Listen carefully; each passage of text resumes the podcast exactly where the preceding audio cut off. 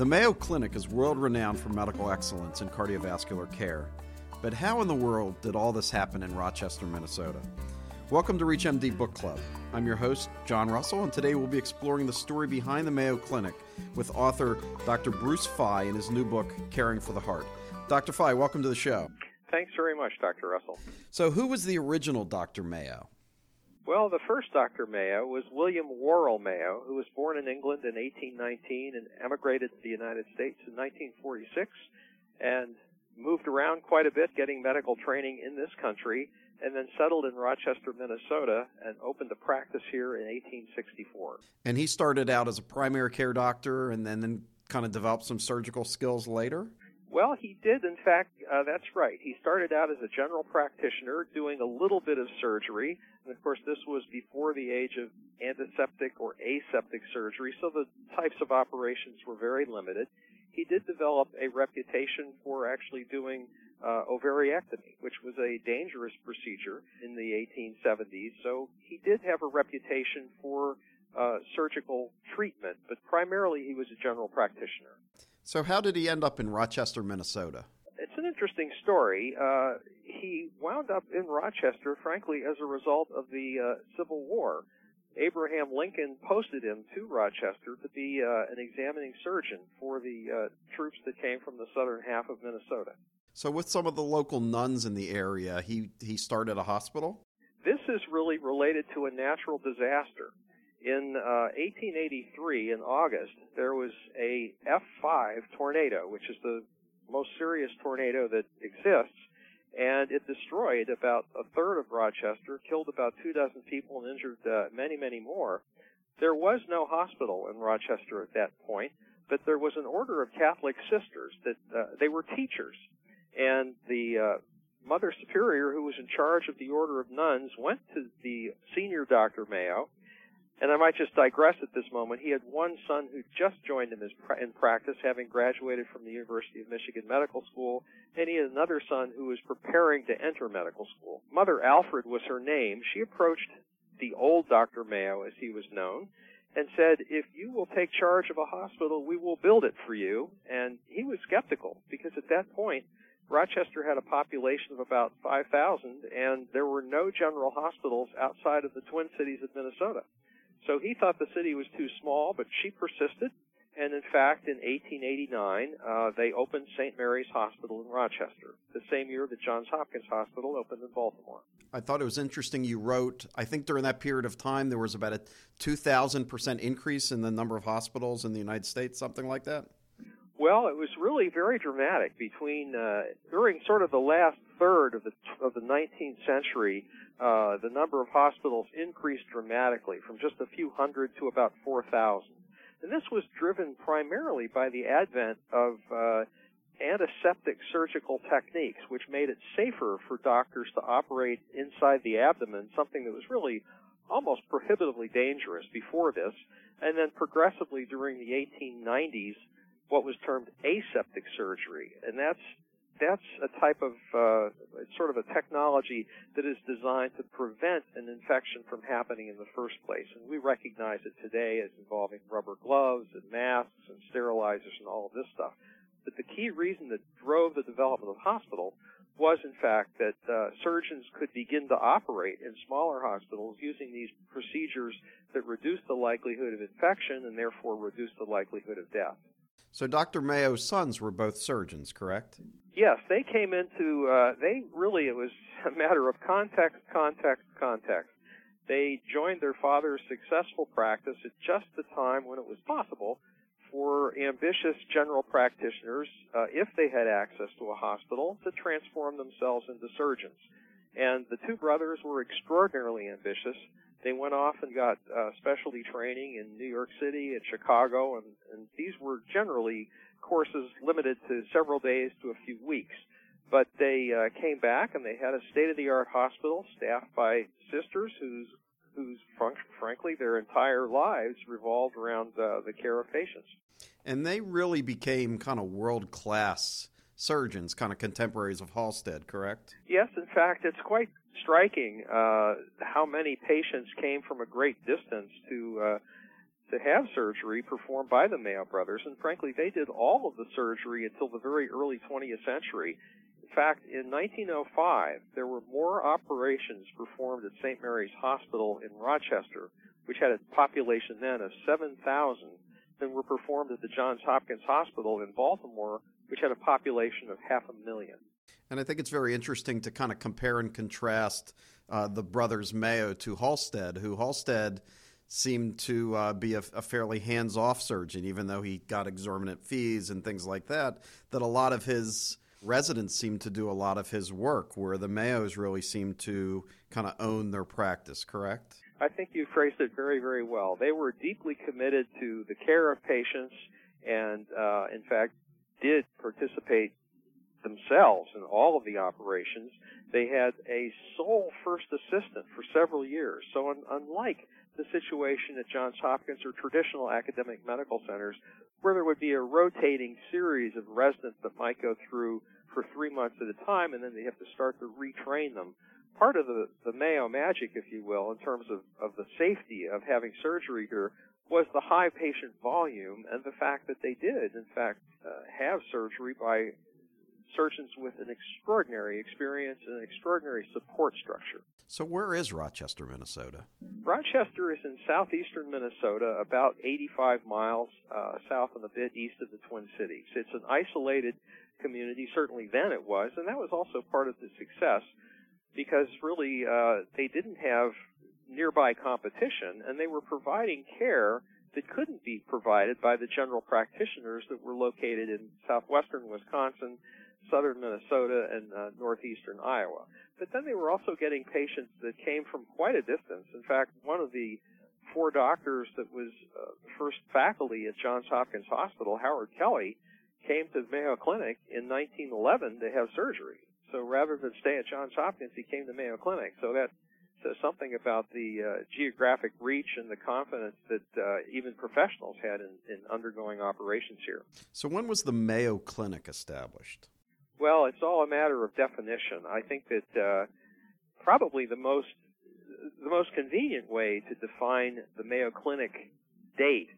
They built a building. In fact, it was a very large building with 300 rooms. It was the the most it was the largest facility, outpatient facility for uh, healthcare in the United States at this point. It was opened in 1914, and over the doorway, uh, carved in stone, was Mayo Clinic, and that was when the facility became known as the Mayo Clinic. Prior to that time, Mayo Clinic really referred to uh, sort of watching the Mayo brothers operate at St. Mary's Hospital. So, what were the core tenets of the Mayo Clinic? I think the thing that really set it apart, uh, it was the first multi-specialty group practice, and of course, by that I mean that the the Mayo brothers wanted to be surgeons so they hired diagnosticians. Now we would call them internists, and they were called internists shortly after the turn of the 20th century, 19th to 20th century. But then they also hired other types of medical and surgical specialists to complement their care. They hired uh, technicians to do some of the work uh, that in other institutions might have been done by interns. So once again, there was proficiency, there was high volume, there was repetition, uh, and all of this led to a concept of team care that was very much in evidence here in the early 20th century, and many uh, professional visitors, physicians and surgeons, remarked about that. And, so, and one from Canada said in 1906, first of all, he characterized the Mayo Clinic as the clinic in the cornfields, which I thought was sort of cute. But he also emphasized uh, the concept of specialization and cooperation. And that really was one of the hallmarks. It was putting the patient first this wasn't a traditional academic medical center. There was no medical school here until 1972. It really was all about patient care and the training of specialists. You're listening to ReachMD Book Club. I'm your host, Dr. John Russell. We're joined by Dr. Bruce Fye, author of Caring for the Heart, Mayo Clinic, and the Rise of Specialization. So, transitioning, so how did cardiology arise at the Mayo? Well, cardiology arose at Mayo Clinic really the same way it arose in most uh, major medical centers, and that really related to the first 20th century technology pertinent to the care of patients with heart disease, and that was the electrocardiograph. It was invented very early in the 20th century, and it was started. It was introduced into major academic medical centers uh, between sort of 1910 and 1915. Mayo had to wait until they built the 1914 building to install the electrocardiograph because it was very sensitive and it required a concrete foundation and, and things of this sort. But the electrocardiograph really triggered or sort of encouraged uh, a subset of internal medicine physicians to focus on the care of patients with heart disease. So it was through the electrocardiograph that a physician at Mayo, an internist, developed an interest in patients with heart disease, and then a section or a special division of Mayo devoted to heart disease was created in 1923, which was really very early in terms of the development of an identified uh, group of doctors uh, caring for patients with heart disease. Of course, it was in the context of Mayo Clinic, which was already evolving into a very substantial multi-specialty group practice. So then, as cardiology progresses in the United States, I was really shocked at the first cardiac cath someone did on themselves. Well, this was, of course, this was actually in Germany, and it was a surgical resident, Werner Forssmann, who did, in fact, uh, perform a cardiac catheterization of his right heart. Uh, the thing he also did was he documented it by X-ray, and he published it. So it's it's quite clear that he does deserve the credit for this. Although it wasn't really developed until World War II, when the technology was thought to be useful in trying to solve the the really potentially life-threatening and potentially fatal uh, consequences of shock on the battlefield. So it it was, and this was actually just one of many things that evolved out of World War II efforts to try to save lives on the battlefield. Cardiac catheterization evolved in that context. Of course, antibiotics uh, the, were not developed for that purpose, but were accelerated in terms of their manufacture and distribution. I, th- I, think your stories related to the early days of, of cardiac surgery were really very, very interesting, very compelling. Is is how sick some, mostly these were children with congenital heart disease, how sick they were, and actually how many of them died. Well, this is right, and I think today, you know, if you look at the numbers of survivors, you'd say, "My goodness, how could they ever justify operating on these children?" And they were children with congenital heart disease because that was the first type of surgery that was developed. Uh, open heart surgery, which was invented in the early 1950s, but did not become standard until 1955. And in 1955, there were only two institutions on the planet that had open heart operations scheduled on a regular basis. That was the University of Minnesota and Mayo Clinic.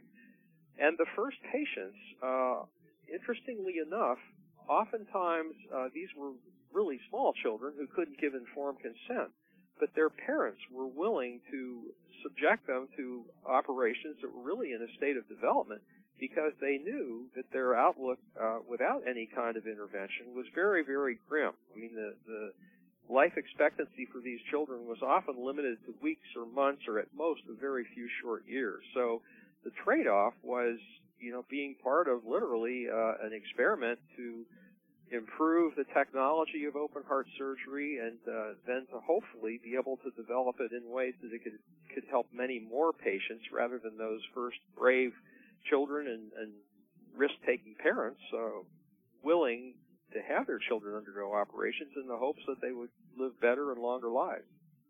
And I and I think the book is so filled with so many other kind of tales of electrophysiology and preventive cardiology and the development of intensive care units, and certainly it's a great read for anyone who's really interested in really the last hundred years. If you if you look at it from kind of, I guess the EKG was about 1914. The last hundred years in uh, in American medicine, as we've really kind of seen, and is there one kind of lasting point that in in putting this book together is is really the thing that sticks most with you?